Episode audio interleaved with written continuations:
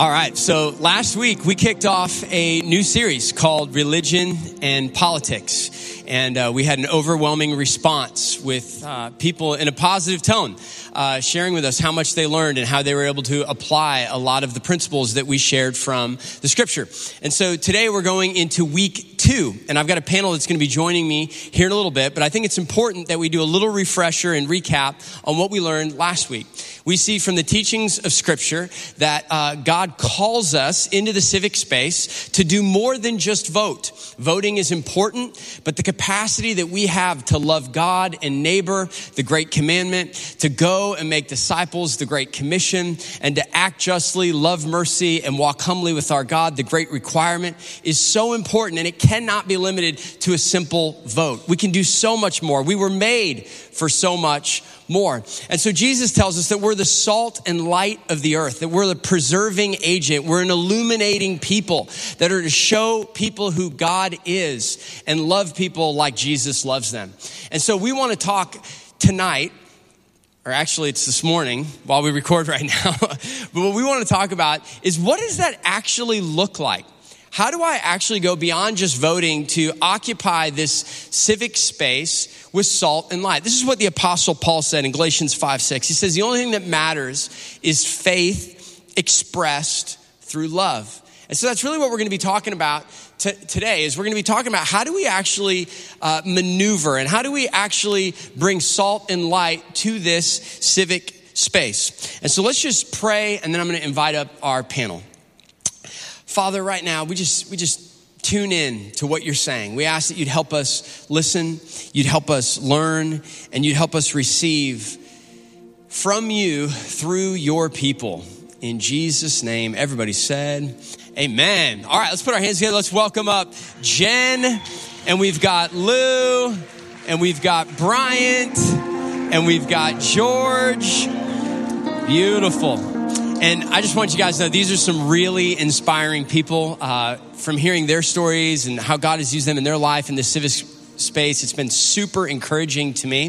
And so we're just going to have kind of a conversation and get kicked off with a couple of questions. And the first of which is this we just want to hear about your journey. Uh, in this civic space and how, how God has used you to engage as salt and light. We'll get kicked off with you, Jen. Um, I actually work with Health and Social Services with Solano County, and I've been with the county in general for five years. Um, and right now, I work with older and disabled adults, so it's it's it's a lot of fun. They're very sweet. Um, and five years ago, I just needed a job. Um, I needed health insurance in my mid 20s, and this was a very safe pick for me, and I had no idea what I was falling into. Um, and as I was learning on the job, I realized that there's just a whole community that I had no idea about. There were people out there that just had no access to basic health care and food assistance and housing.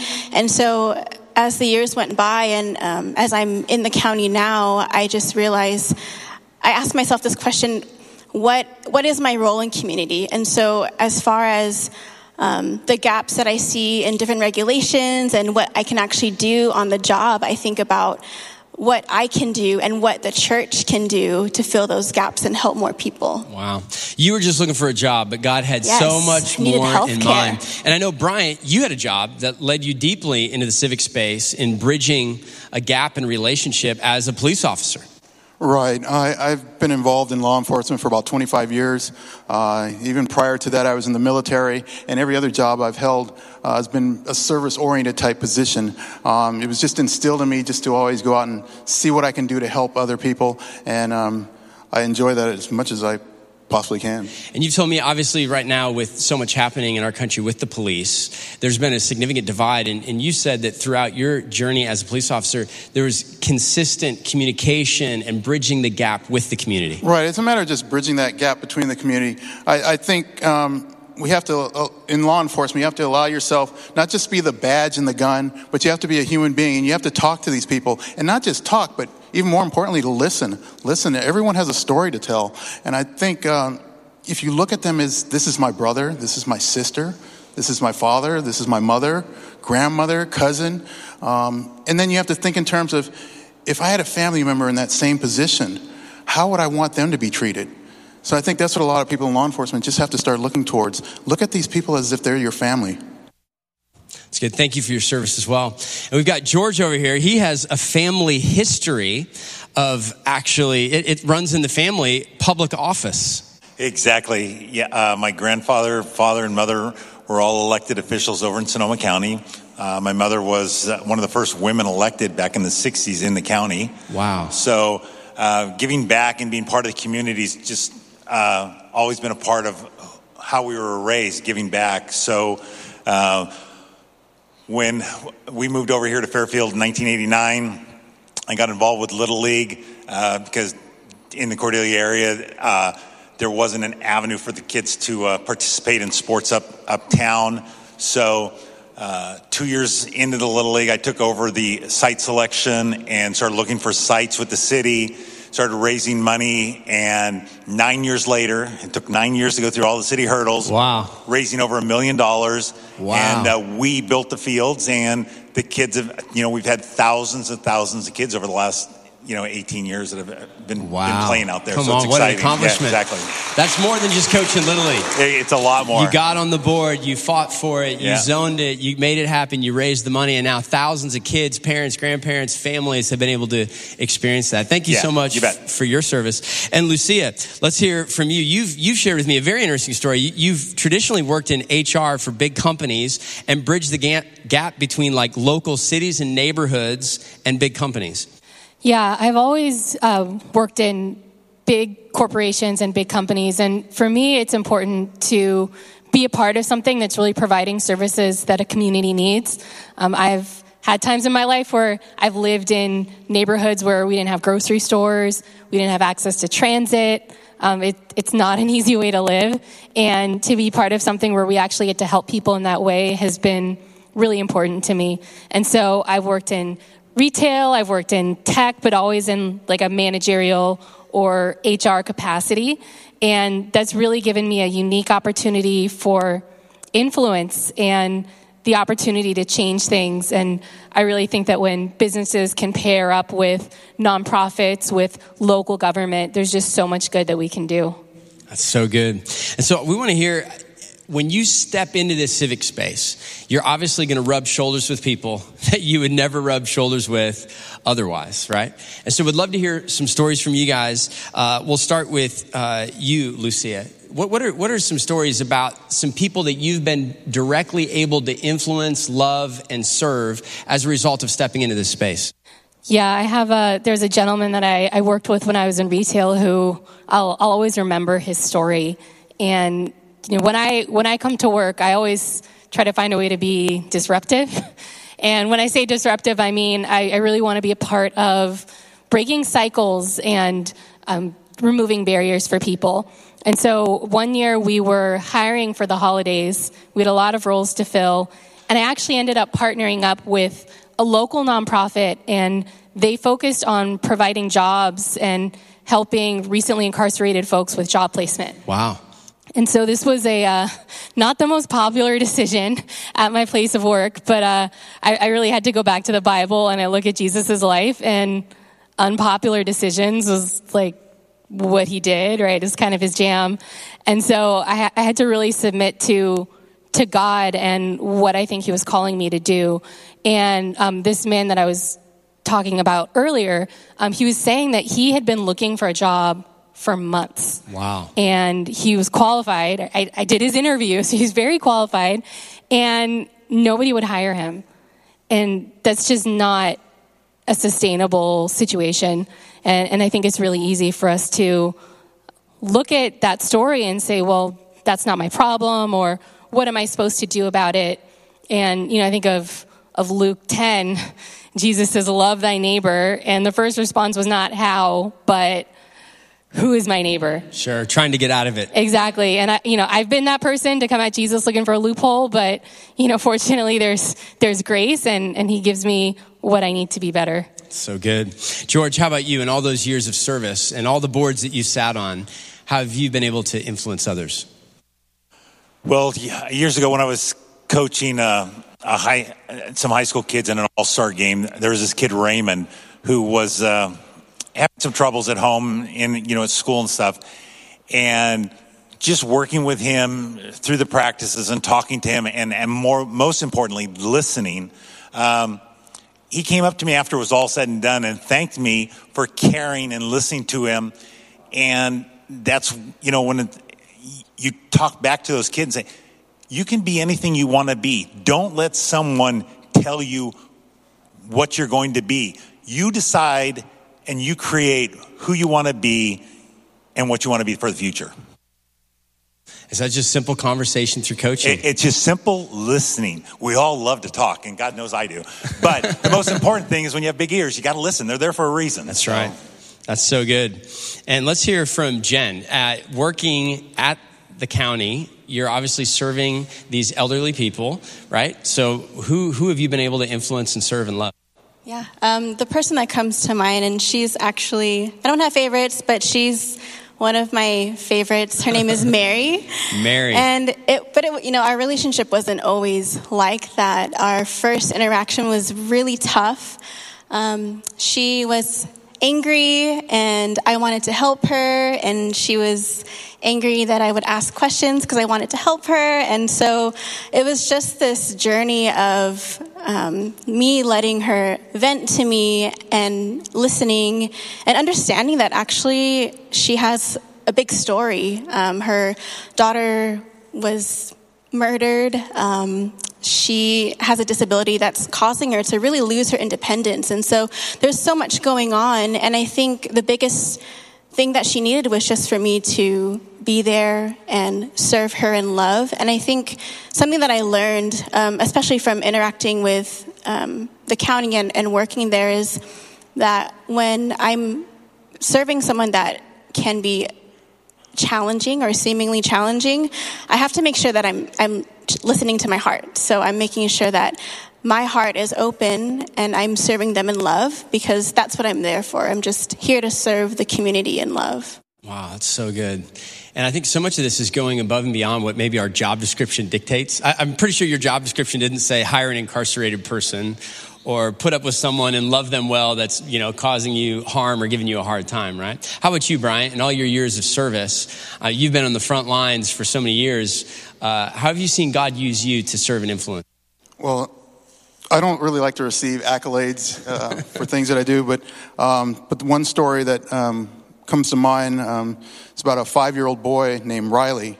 Um, I was a patrol officer at the time, and I got a call for a welfare check. There were other officers who also received the welfare check on uh, this Riley and his dad. Um, apparently, the family members hadn't heard from the dad and Riley for about a day and a half. Um, make a long story short, um, we got there, we found out the dad had passed away. And the five year old kid was on his own for a day and a half. He had been eating cereal out of cereal boxes and actually sleeping with his dad. Um, now, at a minimum, for law enforcement, you could do things where call social services, get a hold of family members so they can take the child. You call the sheriff's office, coroner, take dad away, and you leave and you write your report. But uh, at that time, the other officers and I were like, we, we can't do this. So, I mean, I couldn't do it. So we uh, interacted with the child, got a hold of his mom. We, we met to the mom's needs and the child's needs, and uh, we interacted, like I said, with the child. And then uh, a few days afterwards, we received a thank you card from the mom thanking us for being there. Um, she said, little boy Riley was, he had, we had given him one of those junior officer badges, and she said he wouldn't even take that thing off. He loved it so much.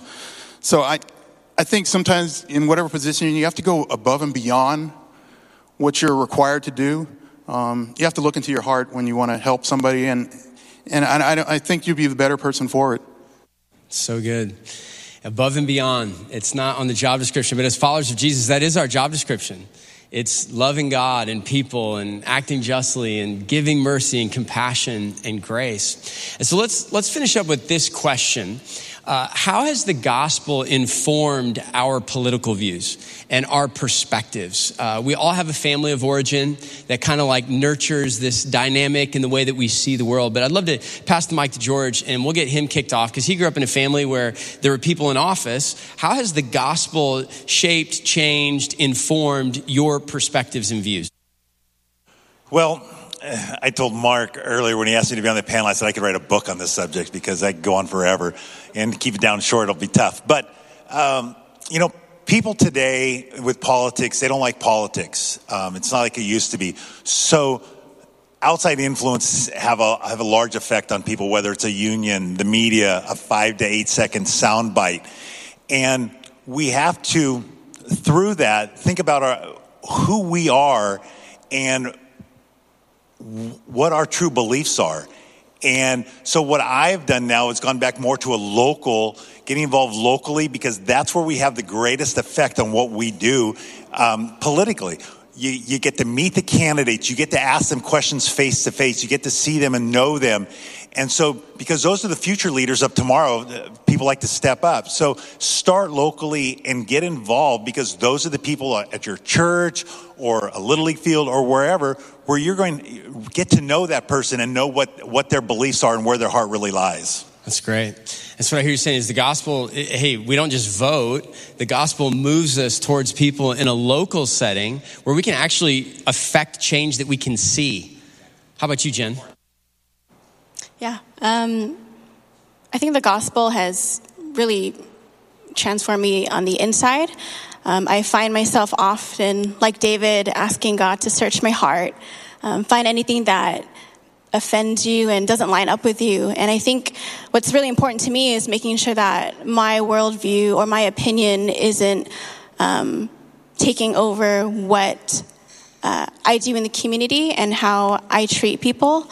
Um, I think, and then after that, I ask myself, then I can go to God and ask, how do you want me to love others in the community? What, what do you want me to do? And Bryant, as a police officer in an environment that's so polarizing right now, right? How, how do you feel like the gospel has informed your perspective? Well, I look at, like I said, from the perspective of a law enforcement officer, and then a lot of law enforcement officers, uh, I'm sure their, their feelings are of anger, um, depression, um, frustration being reaped upon them because of what their profession is. But then at the same time, I can, I mean, throughout my life, I can understand uh, feelings directed towards you of racism, um, social injustices. What I think you have to do, you can't let that stuff settle in your heart. You have to empty your heart. You got to let that stuff go. Uh, you got to fill your heart with love. You, you can't do that because what'll happen, you'll end up espousing all that hate and poison and evil that's within inside of you, and it starts to spread. And I think if you start opening up yourself and let love go into your heart, um, all that stuff will go away. It won't matter. Wow, so good. And Lucia, you grew up in Berkeley, like the political capital of the world, it seems to be. And so please inform us how the gospel has informed you. So uh, I did not grow up in church. Like, I, I didn't come from a Christian family. Uh, I didn't have anyone in my life talking to me about Jesus or the Bible. And so, my whole framework and reference point for Christianity was like politicians in the news. and so, I, I didn't know anything about the gospel. I knew almost nothing. And so, in Berkeley, like part of part of the upbringing, part of the value system is we we're really taught to understand the way that politics impacts our world and our own life. So, you know, for me, I think of like, am I going to get health care or not? Or what neighborhood am I allowed to live in? What school am I allowed to go to? What is the ethnicity of the person I'm allowed to marry? Like, those are all things that are impacted by and have been impacted by politics. And what's, what's been really important to me is to, to dial it back for a minute and say, okay, there's something that impacts my world, and it's not, I don't consider politics private or um, personal for me because the impacts are not private or personal. It's really my public witness, and it's, it's a way that I can love my neighbor.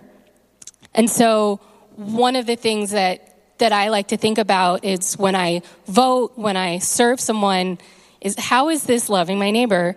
And it's not enough for me to just do things and make decisions that benefit me or my family or people that I know and I like. Um, you know, Luke 6, like even sinners love those who love them, right? Like God calls me to something higher and he really calls me to serve and, and vote for people who I, I don't know, people who I think are different than me. And even with all of those things, you know, politics asks us to answer some really hard questions. Um, we have to answer questions like, what do we do with our money? Or how do we um, protect the vulnerable? Or how do we respond to people who do harm? And those are some really big questions, but fortunately, the Bible provides us with answers to those questions. And it's not really like my, my life really changed in this area when I stopped thinking and trying to figure out what does my party say. It's really about what does the Bible say. Wow, so good. Thank you guys so much for sharing all that. And uh, we want to be salt and light. We want to occupy with biblical foundations and worldviews. What the gospel tells us to do is to go and this is an arena that needs Christian help, that needs Christian prayer, that needs Christian love, and that we're to look uh, through this political season through the eyes of Scripture to know what's really going on and to ask hard questions and to deconstruct uh, what's really happening so that we can be informed and we can have a great public witness. But guess what? Our witness is not limited to just informed, effective voting. It's actually so much more than that. It's getting involved with all kinds of programs that are already happening. Maybe it's God leading you to start a nonprofit that doesn't exist yet. It could be partnering with things that are already happening at the school level or at the community level. And we're doing many of those things. Uh, as a church and Experience, but there are so many other things that you can just do personally. You know, I know some people, they, they ask me, well, what is the church doing? And then uh, my, my next question is, well, I don't know. What are you doing? You're the church. And so whatever you're doing, that's what the church is doing, right? And so we have an opportunity to do some things together, but there are things, we don't live in the same neighborhood. So the mission in your neighborhood may be different than the mission in my neighborhood. And so let's all look at this through the lens of scripture and allow the Holy Spirit to move us out of the Christian bubble. Hey, family of God, get out of the Christian bubble. Get out of the, the, the, Christian bubble and let's get into our neighborhoods and let's get into our schools and let's get into our communities and let's love people and listen to people and come alongside people to bring healing. I really believe that's what God's doing. He's hearing the cry of broken people and He wants to use us to heal the cry of broken people. And so let's pray. If you would just bow your head and close your eyes with me. Oh, Lord, we're salt and light. Sometimes it sure doesn't feel like it. Sometimes we don't know how to be who we are. And so, Lord, we just ask that you'd help us, help us grow in our identity as your family, that we would be effective, that we would be wise, that we would be winsome, that we would love like you love. And I pray, Father, that you would fill every one of us with your Holy Spirit. You said that your Holy Spirit would fill our hearts with love, like Bryant said, that there'd be no room for hate, that there'd be no room for anger or evil, but there'd be plenty of room for love to flow through us to hurting people. And lastly, Lord, I pray that you would use us. Use us with people that we never thought we would rub shoulders with. Use us in environments that we thought we would never find ourselves in. Get us out of our comfort zones, Holy Spirit, and use us for your glory and the benefit of others. In Jesus' name.